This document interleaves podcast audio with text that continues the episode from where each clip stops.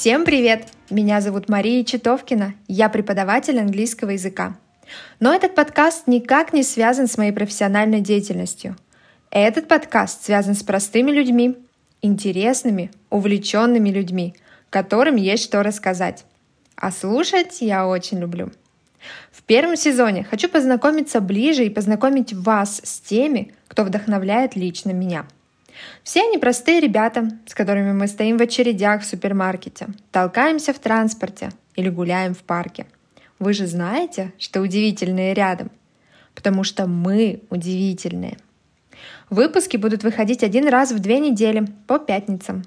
Подписывайтесь и делитесь ссылкой на подкаст в своих социальных сетях. До скорой встречи!